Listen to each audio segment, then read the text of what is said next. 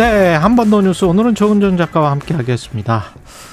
저, 저 같은 우리 제작진 같은 사람들이 많군요. 네, 그렇습니다. 임시, 임시 공휴일인데 예, 쉬지 못하는 사람들이 꽤 있습니다. 예. 예, 저도 그렇고 뭐 MC도 그렇고요. 예, 오늘 출연료 더 줄 거라고 믿고 있습니다. 예, 그렇지는 예. 않습니다. 예, 예. KBS 그렇게 쉬울의 쌀입니다. 네.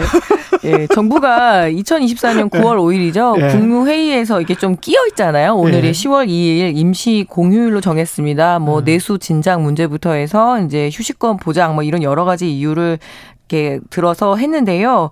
그래서 지금 추석 연휴를 즐기는 청취자들도 계실 것이고 아니면 이제 임시 공휴일 지정 혜택을 모두가 받는 게 아니니까 그렇죠. 어, 지금 직장에서 이렇게 듣고 계실 수도 있을 것 같습니다. 예. 이게 왜 그러냐면 근로기준법상 5인 미만 사업장의 경우에는 이 임시 휴일이 그 적용이, 적용이 되지가 안 되죠. 네, 그렇습니다. 예. 그래서 직원이 한 명부터 네 명까지인 업체는 해당이 되지 않고요. 그래서 근무를 하더라도 휴일 근로 수당을 적용받지 않습니다. 그러니까 임시 공휴일만 그렇습니다. 네, 그러니까 임시 업, 공휴일만. 예, 업주의 선의에 기대야 되는 거죠. 그래도 남들 음. 쉬는데 나와서 일했으니 뭐 좀 더 주겠다 이런 차원인데 예. 뭐안 해도 상관은 없다라는 거죠. 예.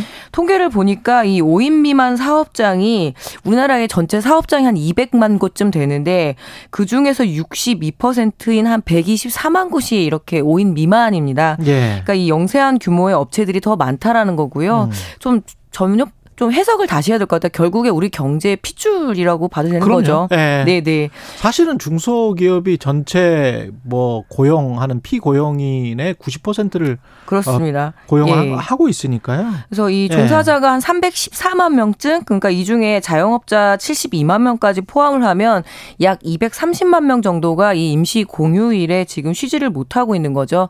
한 10명 중에 2명에 해당된다고 합니다. 네. 그럼 아까 저기 저 업주의 선의에 기댈 수밖에 없다라고 네. 했는데 뭐 실제로 뭐 조사된 게 있나요? 뭐 출근을 했다 돈을 제대로 네네. 못 받았다 이런 것들이 있습니까? 네, 인력 관리 테크 기업 이 인크루트가 예. 지난 그 9월 26일에 발표를 했습니다. 직장인 927명을 대상으로 조사를 했더니 했더니 이번에 그 인- 응답자의 14.7%가 출근한다라고 대답을 했고요. 14.7%가 예, 직장인 10명 중 4명이 이 임시 공휴일에 근무를 해도 휴일 근로 수당을 받지 못하고 있다라고 조사가 나왔고요. 아, 이거는 근무해도 못 받는 거는 좀 예, 심하다 그죠? 휴일에도 예. 차별이 있는 거죠. 음. 뭐 5인 이상 사업장은 임시 교, 공휴일에 출근을 하면 그러니까 필수로 해야 되는 그 업종이 있잖아요. 예. 그렇게 되면 휴일 근로 수당이라도 지급을 하는데 이 영세 업체 그 근로자들에게는 해당이 되지 않는 거죠. 네. 지금 아까 말씀하신 게 근로기준법이 차등 적용되고 있다. 네, 그렇습니다. 예, 이게 몇 조예요? 네, 근로기준법 56조에 해당을 56조. 하는데요. 노동자들 같은 경우는 이 같은 조사에 따르면 64.2%가 이 음. 조항이 고쳐져야 된다라고 대답을 했다고 하니까 부당함을 느끼고 있는 거죠. 그리고 예. 남들 일할 때 나와서 일한다라는 게 싫지. 예, 훨씬 더 싫죠. 평소보다 예. 더 싫죠. 예. 예, 그래서 이 규모와 상관없이 평소에 근로 일하는 게 싫으세요? 예, 그렇습니다. 아. 노는 게 제일 예. 좋죠. 아, 그렇습니까? 네. 예. 네, 이 규모와 상관없이 이 근로기준법이 모든 사업장에 적용돼야 된다는 주장이 이 노동계와 진보 진영에서 계속 제기가 되고 있었지만 음. 아무래도 이 이제 사업주들 입장 그리고 이제 소상공인 연합회들이 좀 극렬하게 반대를 하고 있죠.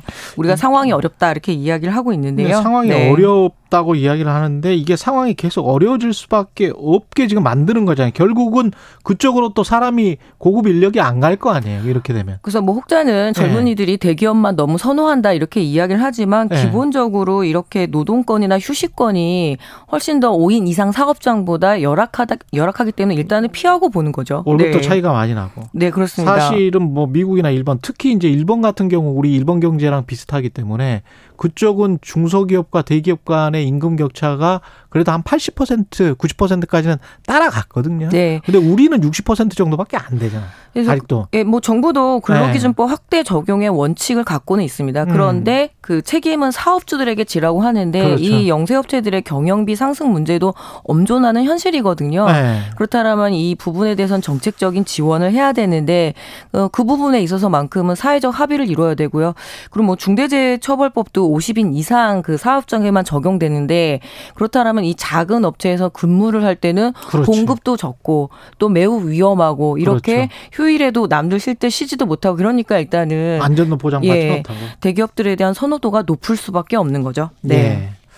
그게 이제 전반적으로 출생률 저하랄지 결국은 쓸 사람이 있어야 소비할 사람이 있어야 네. 예, 뭐 생산성이 증가가 되고 뭐 다른 이야기를 할 수가 있는 건데 그러니까 뭐 능력 없으면 그러니까. 뭐 회사 접어라 이런 말 너무 가혹하잖아요. 예. 사회 전체적으로 경제 인구가 줄어들어 버립니다. 그렇게 예. 되면 그래서 이번만큼은 이렇게 국민들의 의견을 좀 충분히 수렴해서 사회적 토론을 거친 다음에 음. 어, 이 근로기준법의 개정 문제 다시 한번 고민을 좀 해봐야 될 것 같습니다. 그리고 마가렛 간호사 소록 도의 할매 천사였던 분인데 네. 고국 오스트리아에서 선종하셨습니다. 이분. 예, 소록도에서 43년간 한센인을 돌보다 자신들이 이제 나이가 들어서 더 이상 도움이 되지 않을 것 같다라면서 이 마가렛 간호사와 마리안느 간호사가 정말 조용히 떠나서 굉장히 큰 화제가 됐습니다. 계속 봉사를 하시다가 예, 그러다가 년, 눈 40, 떴더니 이 43년 예, 예, 두 간호사가 그냥 고국으로 조용히 떠난 거죠. 번거롭 오스트리아로 그냥 예, 가셨어요. 번거롭게 하고 싶지 않다 이렇게 예. 얘기했는데요. 예, 그 중에서 이 마가렛 그 간호사가 9월 30일에 아, 구, 그러니까 현지 시간으로요. 9월 예. 29일에 이 오스트리아 인스부르크의 병원에서 수술을 받다가 아. 급성마비 그 심, 급성 심장마비. 심장마비로 선종을 했는데요. 워낙 고령이시긴 했습니다. 88세라고 하더라고요.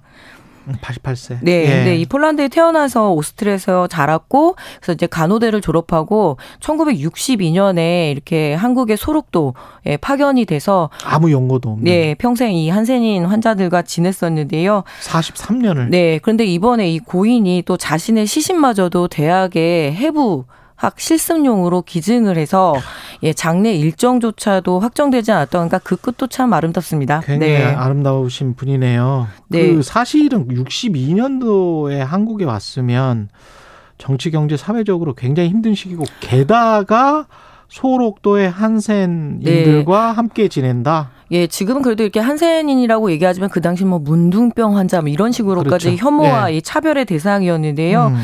어, 이렇게 와서 직접 손으로 환자들을 만지고 치료하고 각 다양한 복지 활동에 힘써와서 이미 1972년에 국민훈장을 받고 83년에 대통령 표창부터 해서 1996년에는 국민훈장 모란장을 받았습니다. 예. 그리고 이 마리안느와 마가렛 간호사의 어떤 노벨 평화상 그 추진 운동이라고 해야 되나요? 이런 것들도 좀 그렇죠. 벌어지고 있고요. 있었어요. 예. 예, 그래서 이 선종에 따라서 다 각계 각층의 지금 어떤 추모 메시지가 나오고 있고요. 그리고 그 소재했던 전남 고흥군에 어, 마가렛 마리안느 기념관이 있다고 합니다. 음. 그래서 여기서 이제 대형 현수막이 붙고 지역 주민들의 어떤 그 아주 뜨거운 추모 열기가 이어지고 있다는 소식이네요. 예. 여기까지 듣겠습니다. 지금까지 한 번 더 뉴스 정은정 작가였습니다. 고맙습니다. 네, 감사합니다.